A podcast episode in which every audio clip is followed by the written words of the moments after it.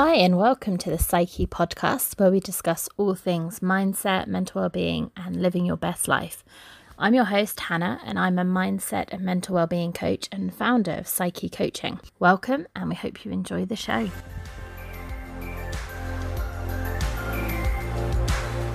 Hi, everyone, and welcome back to the Psyche podcast. And I guess this is our official first episode of our second year of life. Uh, so, if you follow us on social media, if you listened to last week's episode and the bonus episode, you'll know that Friday was our first birthday.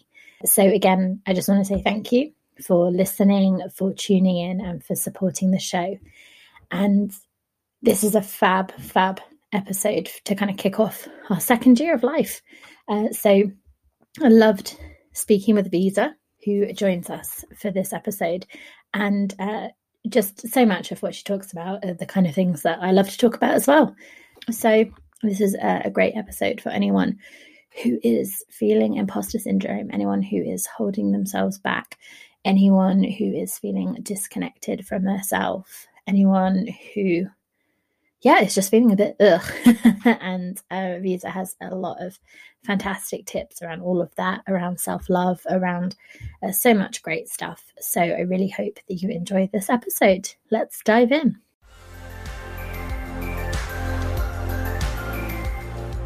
Okay, hi everyone. I'm really, really happy to welcome this week's guest, Visa, to the podcast. So, Visa, welcome. And if you could tell us a little bit about yourself, that would be amazing.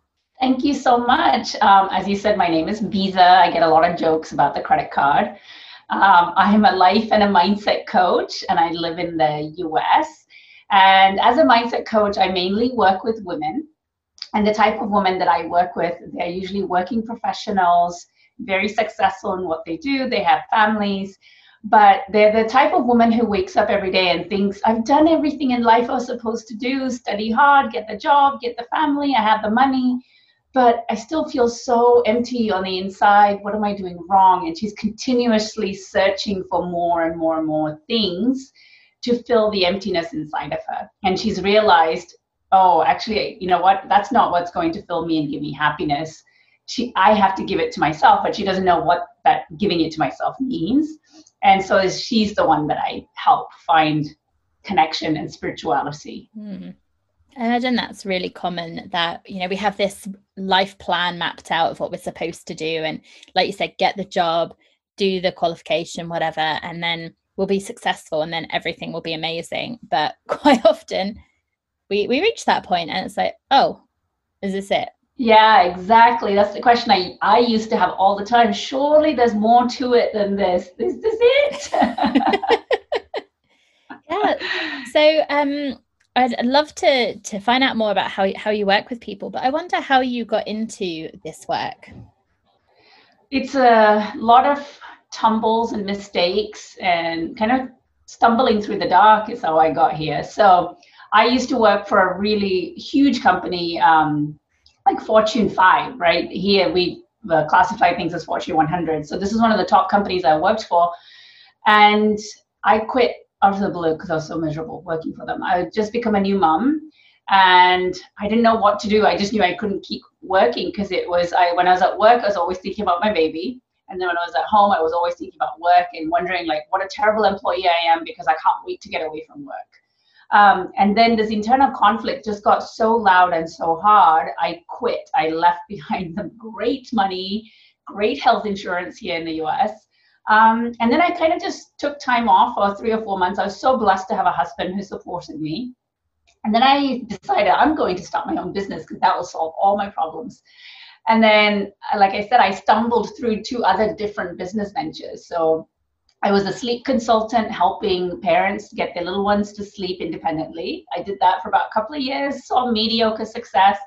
And then I tumbled into network marketing, multi level marketing, whatever you call it um, you know and pe- and i broke a lot of really great relationships because of mistakes i made running that business. And then the whole personal development personal growth world opened up to me because i was so focused on becoming successful in my network marketing business. Um, and two years of studying and reading all those books i ended up hiring my own life coach um, which again came with so much shame attached to it. I was like, who am I to hire a life coach? It's so expensive. I'm already successful. Why do I need a life coach? All of that, you know, was attached to my shame. And, but I couldn't. It was like going down a rabbit hole. It was so addictive. The more I learned about myself, the more I wanted to keep learning about myself. And then I slowly started sharing everything I was learning to the world on Facebook because I was like, everybody needs this information. This is so freeing. And then I finally, after many years of people telling me, do you do this for a living? I gave myself permission to actually start getting paid for this work. It took a, it was a process to get here because the question of who am I to do this kept coming up over and over and over again. Um, but I've been a paid life coach for the last two years, and I am the happiest I've ever been in my life. Um, so that's my story, really, of how I got here. Mm-hmm. It's really interesting you said about that giving yourself permission to do it because I think that can be a big thing that we have those sorts, like you said, of who am I to do this? So why should I mm-hmm. spend this money investing in myself when there's everything else going on? And then possibly when you're starting out that, well, who's going to listen to me because I haven't got my life all together. I don't know if that resonates you because yes. certainly did with yes. me starting out. Yes, absolutely. Yeah. Yeah. It took a lot of courage to step out and do this. And I think one of the key pieces that gave me the courage to do it was it's okay to listen to your intuition, right? I think a lot of us deny our intuition, deny that voice that's so strong sometimes. It's some people call it your gut, right? It's, it talks to us. It says, don't take that route today in the car, or it's something simple, right? That's our intuition speaking. And my intuition was so loud for me to become a coach and i and i denied it for a long time. And so when we deny our intuition we find it really hard to trust ourselves. And we tend to live all our life based on what our head tells us to do right? And when i mean head it's what's the logical thing here? What makes sense based on your past? What have your parents told you? What have your teachers told you? Because we place so much respect on what everybody else thinks of us we start to take that as truth like what they said must be true about me. So therefore, I can't do this. And until we start to listen to our own inner voice as the truth, those self that self-doubt will continue to plague us. So I finally had the courage to be like, enough's enough. I'm just going to take this risk and see what comes of it. And thankfully, everything worked out okay. But I'm not a one-off case. You know, there's so many people who have chosen to follow their intuition and on hindsight, it's always easy to be like, oh, yeah, it all worked out. But it worked out because they took the risk. And it's that risk that's scary, isn't it? That, you know, and if, you, if your intuition is, is telling you something, I think it's really easy to to get out of touch with trusting ourselves because we stop listening to it and ignore it and ignore it and ignore it and then we just don't trust what it's telling us because we're kind of out of practice of listening to it yeah, 100%. Um, we, we break the trust. So when we do want our intuition, like, you know, when people start working with me, they go, well, how do I listen to my intuition? And then they usually ask it for really big pressure questions. And I'm like, you can't start there. Do I quit my job? What does my intuition say? Sorry, that's the wrong question to ask as a first question. start with, what do I want to eat for lunch today? Do I want to go for a walk or do I want to take a bath to relax today? Those are great questions to start with your intuition to begin self trust. It's a relationship like any other, right? You would never go to a complete stranger and ask them to make a really big, important decision the first time you meet them. You start to build a relationship and then you hand over that trust and then maybe consider their opinion, right? It's the same thing with intuition. Mm. And I suppose if we're being really kind of self-critical and, and really not liking ourselves. We're not really having a relationship with ourselves or not a positive one anyway. And so you're yeah you're not listening to yourself. You're not doing all those things you would do in a relationship with someone else whether that's family a partner a friend. And so yeah the, the trust is going. And then when you really like you said those big questions want to tune in and ask yourself yeah it's like who am i? I don't know. Yeah. Right Exactly. Um, and one of the pivotal moments in my life was when I realized, oh, the reason I'm so unhappy with my life is not because things are wrong with my life, it's because I'm really unhappy with myself. And that was a big aha moment for me because on paper, my life looked fantastic. You know, I'd been happily married for many years.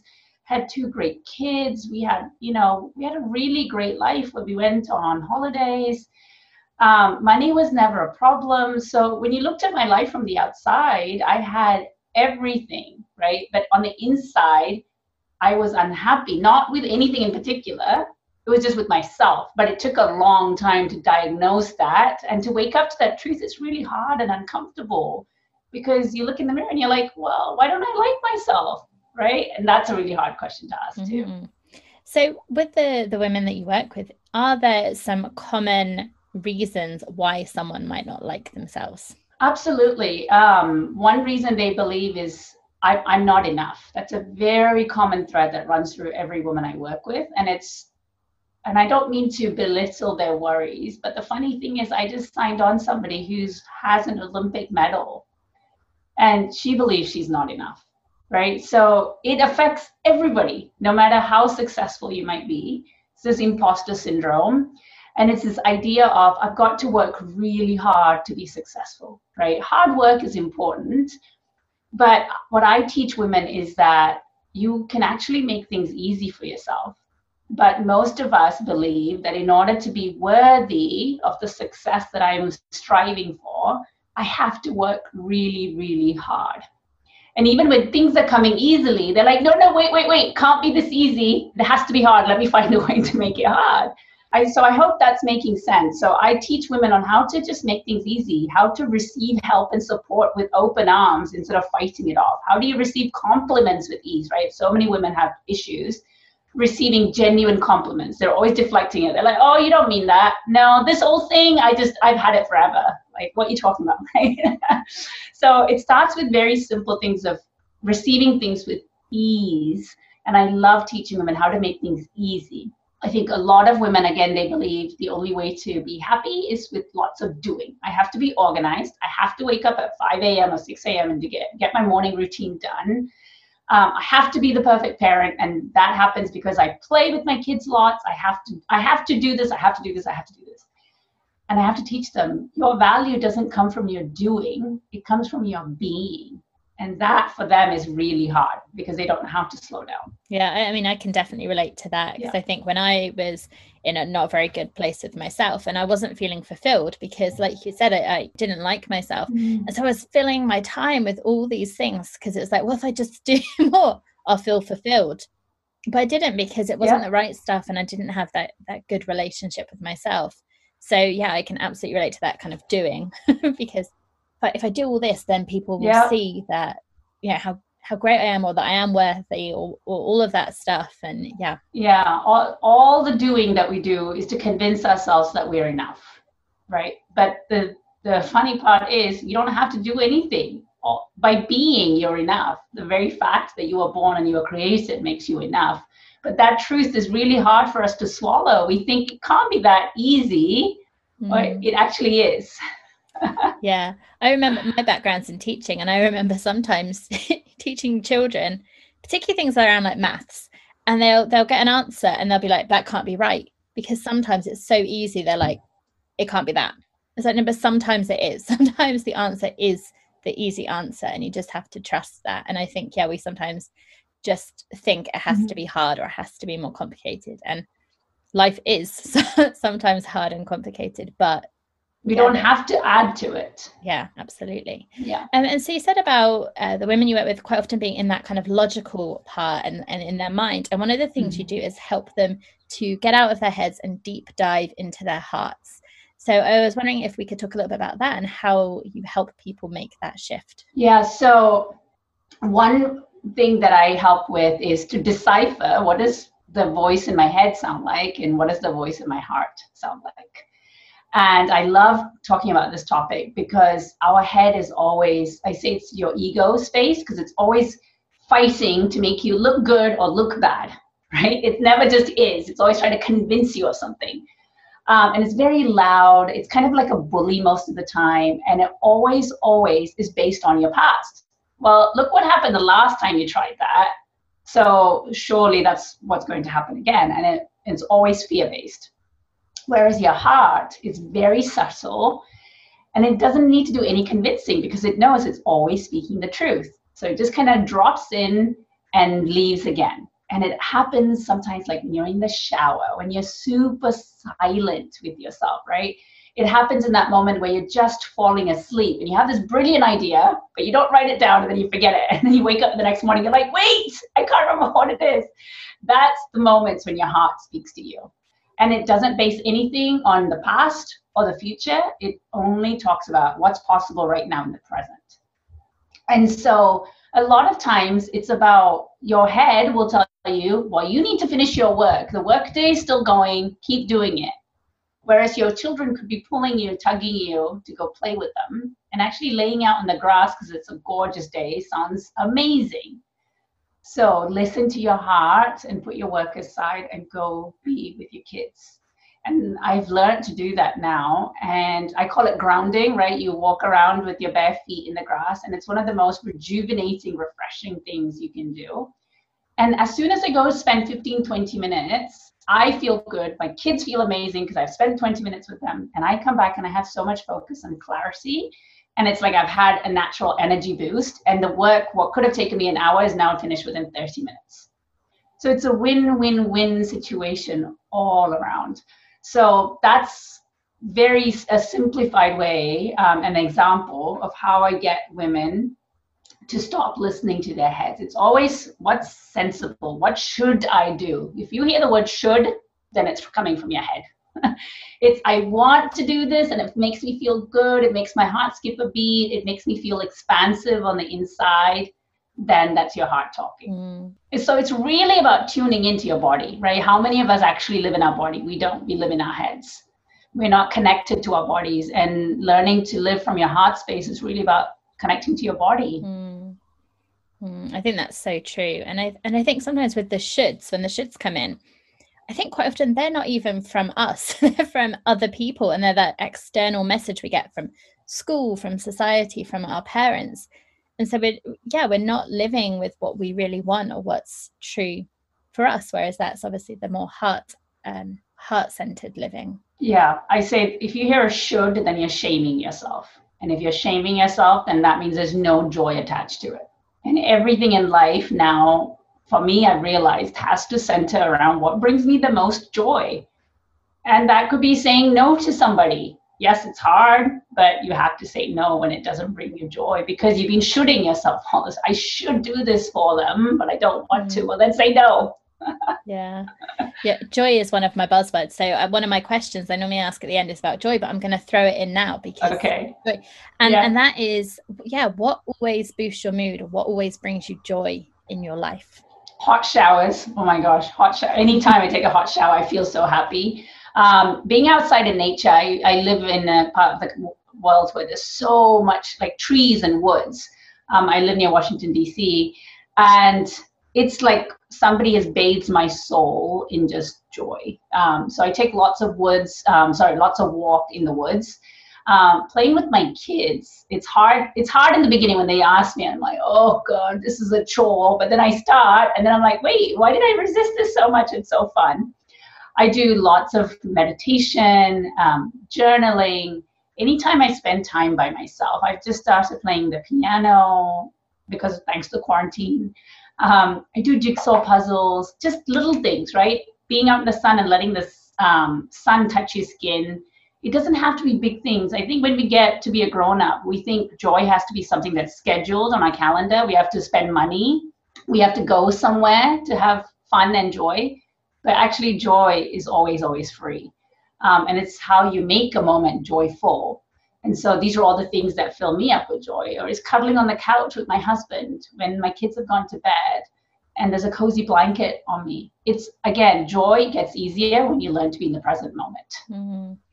Yeah, absolutely. I th- you know the way I think of joy is it is those moments where you're just really living in the moment and appreciating whatever it is and enjoy and yeah, enjoying it. That that's the joy. And like you said, I think sometimes we can get into this pattern, and this is maybe what a lot of the women you're working with are doing of you know we're living for that massive holiday off the weekend and i'll just get there and that will be amazing but that's uh, like a tiny proportion of your life and if you're just just struggling through just for that one yeah. big moment a year that's yeah that's kind of i don't know ugh just you bring up a really great point, and I used to be that woman.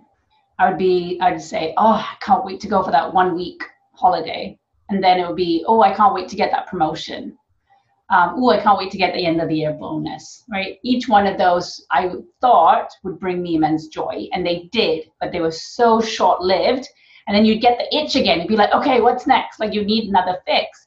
And what I've realized now, and I teach my clients this, is don't worry about the end destination so much. Obviously, focus on it, know what it is very clearly, but it's actually the journey that's joyful. Like, who are you becoming while you're getting there?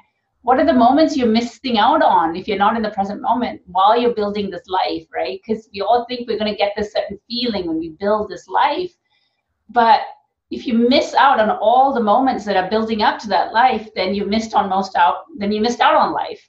So it's really teaching them about celebrating the process and the journey rather than just holding their breath and then celebrate the final destination. Yeah, that's so so true. Yeah. Uh, so one of the things that you do is is to help people find radical self-love or, or through radical self-love. So yeah. What is that? What is radical self-love? Radical self-love for me is you know, it's not about waiting to fix yourself till you get to a perfect person where you have it all together, right? We think she has it all together, he has it all together. And I don't know what all together means, but I used to think the same thing. And then we think, then I'll maybe like myself and I'll be able to be proud of the person that's reflecting back in the mirror.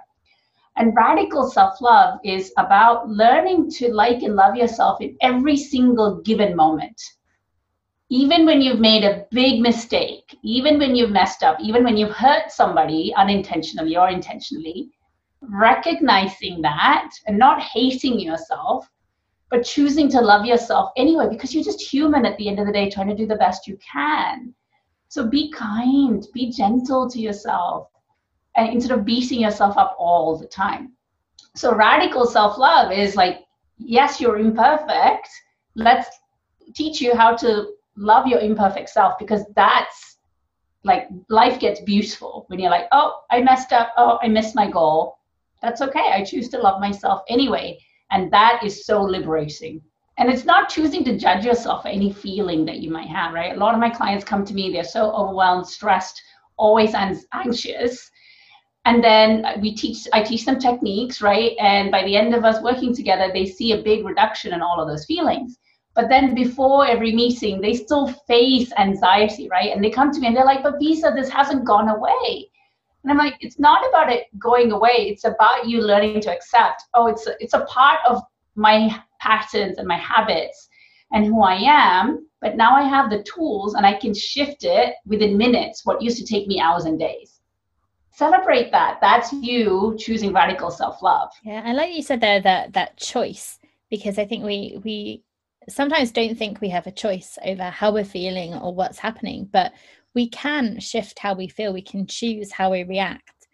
And I think sometimes we can we can get really stuck or really attached to this negative view of ourselves or, or the world and and all of that. But yes, there is an element of choice. You can choose to be in the moment, appreciate the joy, or you can choose to to not to stay stuck and, and fixated on this you know this point of time in the future. It absolutely is a choice. When i first heard that it hurt so much to hear that. You're like what do you mean i'm choosing to stay stuck? Or what do you mean i'm choosing to feel this way? But it is a choice. We always have a we always have that one moment or several moments where we can choose to feel differently um, i had this brilliant point to say and now it's escaped my head. I'm sure it'll come back. I do that all the time. Oh i always yeah. you know my question is how do you benefit from choosing to stay stuck or choosing to feel overwhelmed or choosing to feel stressed? There is always a payoff that we get from feeling these horrible feelings. And so when you find out how am i benefiting from this then we can start towards letting go of being addicted to those mm. feelings yeah yeah i think sometimes and this is probably not true for for all the time and, and for everyone that you work with. But I think sometimes we can stay stuck because even if it's not enjoyable, it's safe, it's kind of known. And if I'm going to make changes or if I'm going to put myself out there, that's a risk and I'm af- and I'm afraid, but we don't kind of own up to that fear, it's just easier to stay stuck in that place even if you're miserable because it's it's known. Absolutely 100% right. A lot of times human beings don't want to change because you're right we would rather stick with the familiar pain than you know introduce ourselves to unfamiliar pleasure bliss right? We don't know what that um, bliss state could be so we safeguard ourselves um, because it's not familiar to us. So you're you're absolutely right. Yeah, it's it's one of the things I find really fascinating about the human species is that we kind of like to develop and grow, but at the same time we don't like change, and it's like this this weird weird thing. And we're also yeah, and I, I also find it really interesting how we are obviously all unique individuals, but there's so many similarities at the same time and again it's that kind of yeah yeah we all have i mean when it comes to fear and love all human beings across the world are exactly the same in terms of what we fear. Am I enough? Am I going to be rejected for saying this? Am I going to be accepted? Do people really see me? All those type of questions that run through us. It runs through everybody because that's what makes us human. Nobody is nobody is above that. No matter how successful, how much money you have, Beyonce still gets scared before she goes out on stage. J Lo still gets scared when she goes out on stage, right? All they've learned is how do I overcome this fear in a way that's empowering me and not debilitating me and keeping me stuck. Yeah. Well, I know um, Adele, she is so anxious when she goes on stage. I think she's quite often sick before she gets on stage because she's so anxious yeah. and she's so amazing. And it's, yeah, it's just normal because, like you said, we want to feel accepted and loved no matter what else we've got going on. Um, I think we all have that fear of not being enough. And if we don't feel it in ourselves that we're enough, then I think it's compounded that we we we need that extra validation from other people because we don't believe it in ourselves. Yeah, but the interesting thing about you know believing certain things is that the world actually acts like a mirror, right? It's when you always believe I'm not enough more, rather than getting validation from other people, you're actually going to find instances where your your fear is confirmed that you're not enough. Because the outside world the reality that you see is just a reflection of what you believe on the inside. So if you believe money is really hard to make that's what is always going to keep coming up in your life. So in order for the outer like the reality in your life to change the change has to happen within first. Like you don't get to feel better because now money is coming in. You have to feel better about having money and then the money will flow in. It's actually backwards. Mm.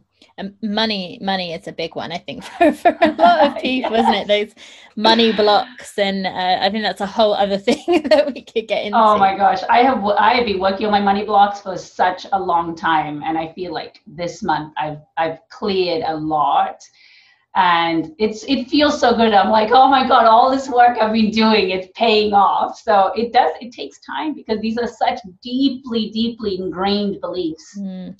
do you have a top tip around clearing money blocks that you've been working on it? So whenever you get money into your life instead of looking at it and saying oh this is all i get because oftentimes when you get paid and the taxes are gone and you paid everything right it feels like there's so little left so we're left saying, oh my gosh, I have almost next to nothing. So then guess what? Then you get another bill that then wipes out the very little you had to begin with, because that's then it's confirming your belief. So now what I do is I track every penny and dollar that I make. It doesn't matter how small it is. I celebrate like I've just made a thousand dollars. And it's about creating feelings of abundance in your life no matter how small. Because remember, 100 pounds or 1,000 pounds, it starts with one pound. Celebrate that one pound because then the universe will want to give you or make it easier to give that thousand pounds to you. If you're looking at that thousand pounds going, ugh, like that's it. Well, the universe is like, well, you're not even grateful for the one pound I've just given you. Why would I give you thousand pounds? Right? So it's really about shifting how you feel about the small amounts that are trickling into your life and being open to money coming in however it wants to. I think a lot of us have tunnel vision about I work and I get paid. That's the only source of my income, right?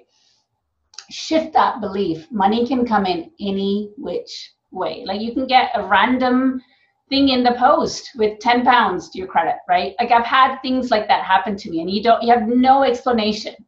No explanation of why it happens. It just does because you're open to bringing money in any way shape or form and you're not stuck to this idea that it can only come through my job. Yeah, and I suppose you know, I am I'm quite a pragmatist, I think. Uh, and so there might be some people listening who are very much into, you know, the universe and law of attraction mm. and all of that. And there might be some people who are like, what? the universe? what? But like on a psychological level, it is that we have that bias, don't we? That if we are feeling negative, we are looking for the negative. We are not seeing the opportunities. And actually, when we are open to it and, and we're, we're feeling that there is abundance and that is what we're looking for that is what we're open to so yeah yeah it's about training your brain to look for the things that you do want as opposed to focusing on what you don't want um, it's like you know when you're getting ready to buy a car and you decide on the car and then all of a sudden before you bought the car all you see is that car everywhere and you think wait i'm sure there were this many of these cars and now it doesn't look that unique anymore same thing. You start to train your mind to look for money. If it's a penny on the floor, like, thank you, like I found free money, right? You start to train your mind to look for why you're abundant, as to why it's always easy to make money. Well, then guess what? Soon enough, that's going to become your reality. Mm. I wonder if you've ever watched any of the Derren Brown experiments that he he did. So he's a kind of um, a hypnotist type. Um, mm-hmm. I'm not sure. I've heard of him, but I don't think I've seen any of his work. He he did this series of experiments looking into different things, and he did one about luck. Was the kind the kind of mm. idea of what it was about. Um, and he went into this town and he tried to convince them that this um, this statue that they put up was lucky, and if people touched it, they get luck. But then they found people being more lucky. But they found one guy who I think was the local butcher who believed he was the unluckiest person. And mm. so they mm. set up these situations where he could win money, win a TV, win whatever. And he just ignored all these opportunities. They had one. And it was someone asking him this survey, and all he had to do was name like one cut of meat, and he was a butcher. So mm. they'd set it up so that he would win fifty pounds, and he was just like, it was rigged in his favor. yeah, and he just was like, no. He got a leaflet through to like win a TV, and he was like, no. So he was so convinced that he was unlucky that he was just shutting down these these yeah. opportunities. Um, but it's it's a really interesting ending because then he does this big uh, gamble with all mm. his life savings on this one thing. But he actually believed he was lucky then, and and um, yeah, spoiler, he uh, he won. he won yeah. whatever the thing is. It was a really that's you know, a fascinating experiment. It just goes to show you if you have tunnel vision and you're convinced in your stories that the world could be trying to give you all of these things and you don't even see it you're blind yeah then you know there were opportunity after opportunity and he was just no yeah. shutting them down so um yeah be open to the opportunities awesome so i have some set other set questions that i ask everyone so we've already done the joy one um so it'd be great yeah. to hear your thoughts on the rest of these and and so the the next one is about what makes life meaningful for you for me, the first thing, if you'd asked me two years ago, would be a very different answer. Now, what makes it meaningful is the connection that I have with myself. When the channels of communication between like what I want is very clear, then it feels really fulfilling because I'm hearing myself. I am giving myself the things I need. Like the other day, I slept for 14 hours and it was okay. I didn't feel guilty, right?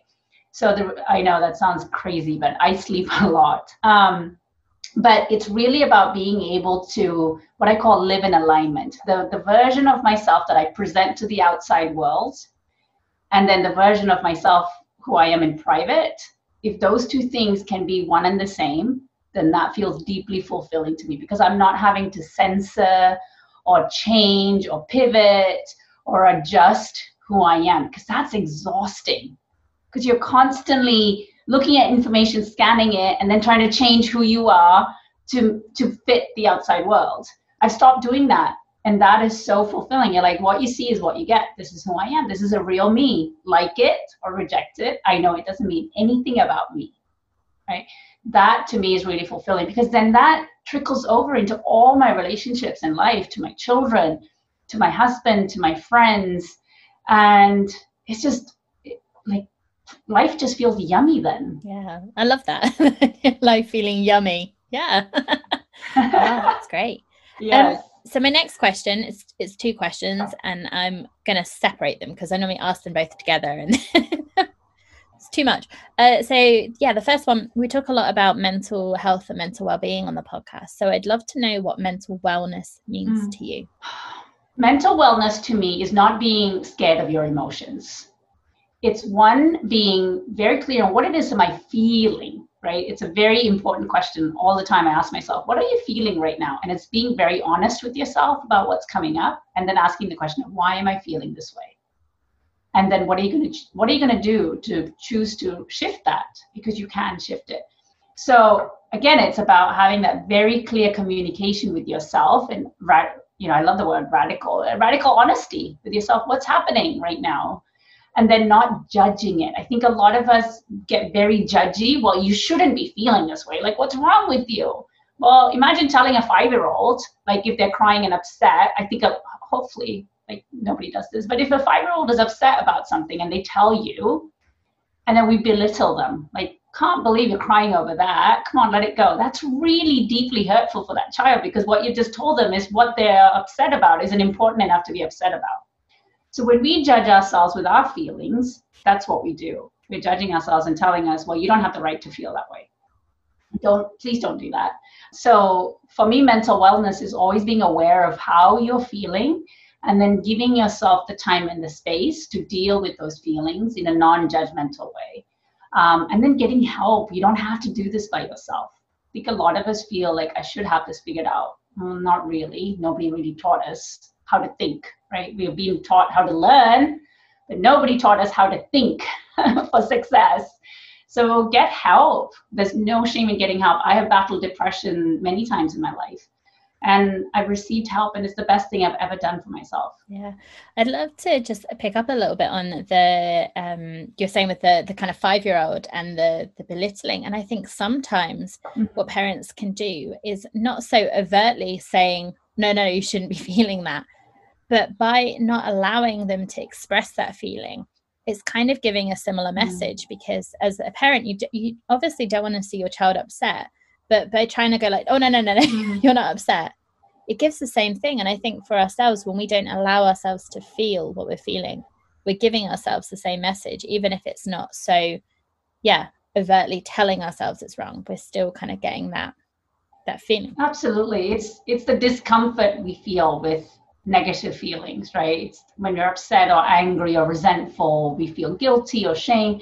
With our kids and with ourselves, with our kids, we just we often distract them. Like, do you want to watch TV? Do you want to go outside and play? Do you want to have an ice cream? Right? Like, let me fix it for you. As parents, we just want to fix it for them. Not because it's because we as parents are uncomfortable with our child being in pain. It really has nothing to do with them as a parent, I'm deeply uncomfortable. I don't want my child to be in pain. So let me just fix it for you so then I can fix it for myself. And so it's the exact same thing with adults. When we cry, it makes us uncomfortable. It's it's a painful feeling. So we just look for maybe a glass of wine to take the edge off, or we put on Netflix to kind of, you know, zone out. It's all the things that we do to numb ourselves from feeling anything. And mental wellness really comes from allowing that freedom to feel things because there's nothing wrong with feelings. Feelings can't hurt you. Even though in the moment they feel like it can physically, they can't hurt you. The best thing you can do is allow the feelings to go through you, process them through your body, so that then you create space for the, the positive feelings to come. Yeah, absolutely. And so then the, the kind of follow on question from that is how you look after your own mental well being. Um, one of the things I do is meditation. I meditate every single day. And please don't, ex- if you've never meditated in your life before, a lot of people might listen to this podcast and be like, well, I'm going to start meditating. That's fantastic. I want that for you. Just don't expect it to be a quick fix. It's a long game. Um, I meditate. It could be 20 minutes some days, it could be 45 minutes other days. And then I journal. I journal a lot. Um, journaling for me is a very safe way for me to process what it is that I'm feeling. How do I want to be feeling? I sometimes visualize my future through journaling um, those two are must do's for me. And then a lot of time alone. Like this is where getting to know yourself really helps. You've got to know what helps you. For some people, it's being with other people. For me, I have to be by myself. I'll tell my kids, leave me alone. mom's not doing great. and I'll go do my jigsaw puzzle or I'll go play the practice the piano. It's it's tinkering, experimenting, asking yourself, well, does this feel like fun? Try it out. If it doesn't, move on to something else and try something else. It's, again, giving yourself freedom to try different things to see what helps you. I think that's amazing that when you, um, and I also need my alone time, definitely, but that when you need it, you're you're saying to your children like, "Mum's not doing great, need space," because you're actually modeling to them to recognize to listen to yourself and then that it's okay to kind of ask for what you need to have that space so i think that's a really valuable thing for any parents listening and i've been talking about modeling a lot this week because mm. it's so important because like you said we're, we're not taught how to think we're not taught how to feel and so as adults we're we're now trying to figure it out for ourselves but mm. for our children or any young people that you're that if you work with young people there is an opportunity to help them to learn how to to think and to feel. Yeah it's important. Model is a great word. Um, we have to model to our little ones how to handle their big emotions. I don't call them negative emotions with my kids. I call it big emotions because they are big. They feel really big to handle them. And um, my youngest we went through a phase where it was so hard for him to handle these big emotions and we didn't have the tools to help him so, one, we sought help, right? Instead of thinking we should know how to figure this out as parents, we didn't do that to ourselves. We, we sought help. And now we have this calm space for him where he got to pick out what are the things that go in his calm space. It's not a timeout space. We don't call it that because then it becomes punishment and something to be shameful about. So we call it his calm space. And he, he's got a slinky, he's got little timer. He's got all these little things that help him de-stress. It doesn't work 100% of the time. No a lot of times i have to walk him and sit him in there and be quietly there with him. But it just lets him know that you don't have to feel ashamed of what you're feeling. It's okay. Sit with the big emotions until they pass. Yeah. And i think that's important that yeah that they will pass they won't last forever even if in the moment it feels like they will they will pass yes exactly. Yeah. So my next question, we talk about mindset a lot, and we've we've talked um, a bit about that today as well. But I um I always ask guests to try and describe their own mindset. So how would you describe yours? Mine is, I would say, a growth and a strong mindset. Um, it doesn't matter what comes up in my life today, whether it's a challenge, whether it's a heartbreak. I I, I have the capacity to feel it without running away from it.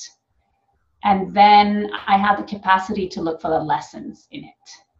Right? It's it's always being one self-awareness is huge.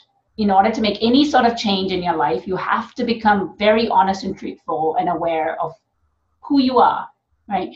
So for me, mindset has really allowed me to become self-aware.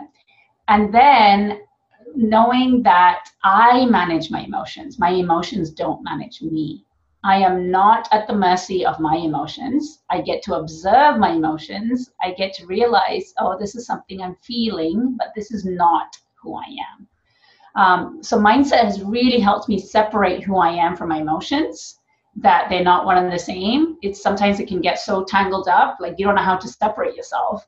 And so, working on my mindset has allowed me to be like, oh, that's just something I'm feeling. It'll pass, or I can work through it. I have the I have the strength to work through it. Yeah, I, I love that uh, reminder of yeah, just separating ourselves from the emotions and that they don't define us. Because I'm sure we can all think of maybe someone that we've said something about, like, oh, you know, they're such an angry person or they're such a miserable person. They're not. They're obviously just feeling these big emotions, but yeah, we can get so so attached to them, and um, yeah. So, um, my next question I ask every guest that comes on to leave the listeners with some practical ideas of things that they can try out for themselves that are going to have a, a, massive impact in their lives. So, do you have between one and three tips that you would recommend that people try? One is breath work. So, anytime you're feeling stressed or angry and you feel like you're about to snap, that's a reaction and so when you take a breath, then you get a chance to respond. And a response is so much better than a reaction. So I always, you know, put my hand, my right hand on my heart, and I put my left hand on my stomach. And then I take three deep breaths. And this works with my children. Like when I'm about to lose my, I don't know, they're not swear on this. but I'm about to lose my SHIT with my kids. Um, before I do that, I, I do the breath work. I take three deep breaths and immediately it calms me down and helps me respond to them in a more appropriate manner instead of just a stream of whatever's going to come out of my mouth that's going to hurt them, right? So that's one tip. Um, or if you don't, or just do it after a pee break. Go go to the toilet after every time you go to the toilet. Take three deep breaths. Right. It's a great way to teach yourself to to be in the present moment. And so if you need a trigger, right, it's a restroom break. Do that. Start journaling, and it doesn't have to be long essays you need to write. At the end of the night, if you could write one thing that went really well for you that day, one thing that you are celebrating, and one thing that could have gone better right? They are very simple questions to ask yourself, but it helps you look back on your day and pat yourself on the back because a lot of times we go to bed feeling like crap about ourselves. And so when you look at what am I celebrating about myself and what am I grateful for, you start to look for those things on a regular basis. And then you have more reasons to be grateful for. Um, and then the third thing would be, you know, to coupled with the breath work. I can't speak enough about meditation. It could be meditation, it could be walk in nature. Like being outside to me really helps me connect to the, the world at large. And it makes me it makes me feel awe because you look at the trees and the sun and the birds, and it's gonna sound so cliche, but the same powers that be that created the world and the sun and the moon and the stars and the trees took time to create you. Like you are a miracle, right? And so when you are out in nature, it really reminds you of the miraculousness that you are. And so those would be my three tips. Um, that's why being outside is so important to breathe in the fresh air for me, it really helps me ground myself. And in the spiritual world, we talk a lot about grounding, and grounding is really about helping you feel safe in your body. That's essentially what it is. And so when you're outside, it grounds you. It makes you feel safe. Amazing. Thank you for those three amazing, amazing tips. And so then my last question is about how people can connect with you if they want to find out more about you, if they're interested in working with you, and also um, if they want to find your book, which we've not talked about. So if you could tell us a little bit about that and where we can find it. Yeah, so I, I was so honored to be asked to write a chapter in a larger book. Um, so with 10 other women, we all each wrote a chapter about our stories, a key story in our life that's changed us, right? So, and the inspiration behind this book was by reading each one of our stories, it gives you the courage to go do your thing, to use your voice to make a change in this world. Um, so the book is called Her Global Voice, and you can find it on Amazon. And the ebook is just 99 cents for another week, and then it, the price goes up. So if you want to be inspired by an anthology, please go get that. Um, and then you can find me on Instagram under Visa Shanmugam. It's my first name and my last name. And you can also find me on LinkedIn as well. It's actually a funny thing. Nobody thinks about LinkedIn, but I have so much fun on LinkedIn. It's a really fun platform. a lot of my clients find me on LinkedIn. So again, you'll find me under Visa Shanmugam on LinkedIn as well. And if you want to check me out on Facebook, I have a Facebook group only for women. It's a very safe space. It's a spiritual community. Um, and it's called Soulful Success. So S O U L F U L L Success. Awesome. Awesome. And we uh, will absolutely link in the show notes so people can find you from there. Thank so, you. Yeah. Thank you so much, Visa. I really, really enjoyed speaking with you. And yeah, and, and so much of what you said, I'm just like, yes, I just completely resonate with or, or, agree with. So yeah, I've really enjoyed it. So thank you so much for joining us today, even though it's really early where you are. Yes, well, I, am a late sleeper, so yes, 8.30 in the morning is when I got started for this stuff. But thank you so much for finding me, Hannah. You're a great interviewer. You, oh. you do a really great job of listening and reflecting. So I really appreciate that. Well, thank you. It's the it's the kind of coaching, counseling, training coming through probably. But yeah, I think it's, you know, I think when I have guests on, I want to hear your experience, your knowledge, and your perspective on things. So I try and just really yeah, get that out of people. So thank you. Thank you. Thank you.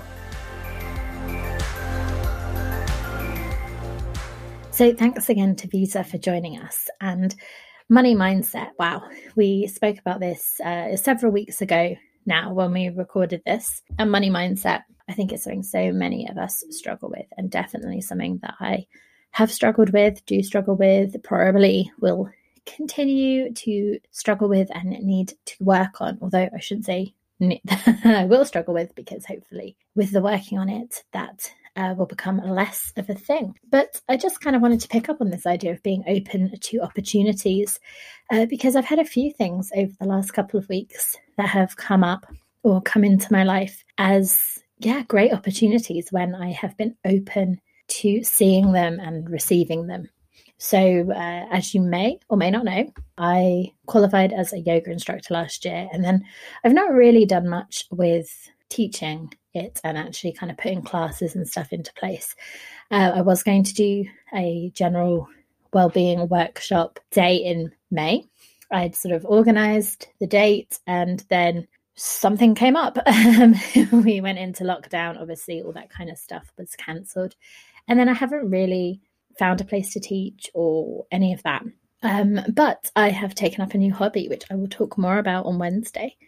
And actually through that there is possibly the opportunity of teaching some yoga and having space that I can use to teach yoga. And so trying something new, being open to opportunities, having that discussion has possibly led to this situation where I will be able to teach some yoga sessions, which is fab.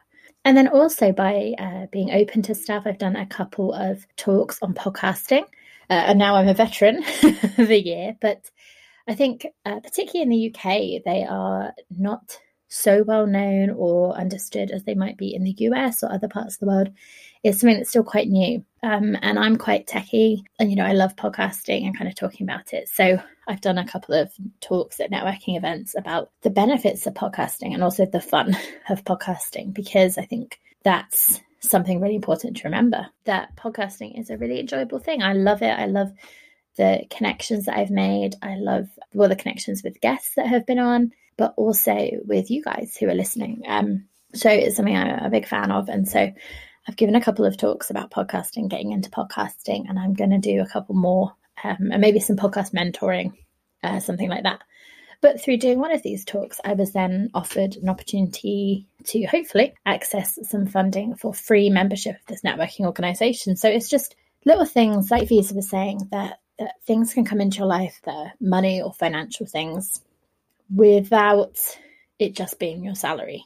And actually, by being open to those opportunities coming in and saying yes to things that, that show up, you see where it takes you, see what kind of comes in. And so they're just a couple where I've been more open to opportunities and fun things have, have come into my life. And so I was reflecting uh, on this on on those decisions that lead to other things and actually i just thought of another one that i had uh, someone who's been a guest on this show. I've now recorded an interview for their show, and they were doing a kind of spiritual retreat, and they and they offered me a free pass for that. So, again, these connections that I've made from one decision has led to other things, and uh, by being open, things have come into my life that have a financial saving or benefit or or whatever. So my thing going into October is going to be about really being open to opportunities. Open to opportunities October or something like that. And I'm not going to go as far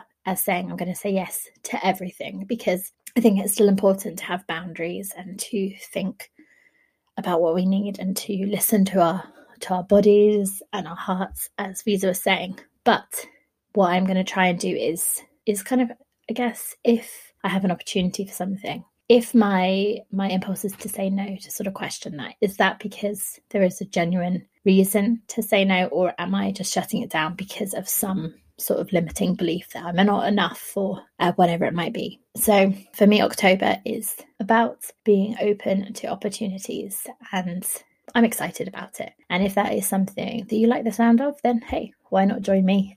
Let me know what comes up when you are open to new things new ideas new perspectives and new opportunities. So, thanks again to Visa for joining us, and we will be back on Wednesday with another episode. We will be joined by Shigi Pakta, who joined us uh, for the One Starfish panel discussion earlier this month. And so her solo episode is on Wednesday. And I really hope that you will tune in for that. And please, as always, if you've enjoyed the show, do consider rating us on iTunes. It really helps other people find the show and share uh, wherever wherever you hang out on social media. You can tag us in your share at Psykhe Coaching, P S Y K H E Coaching.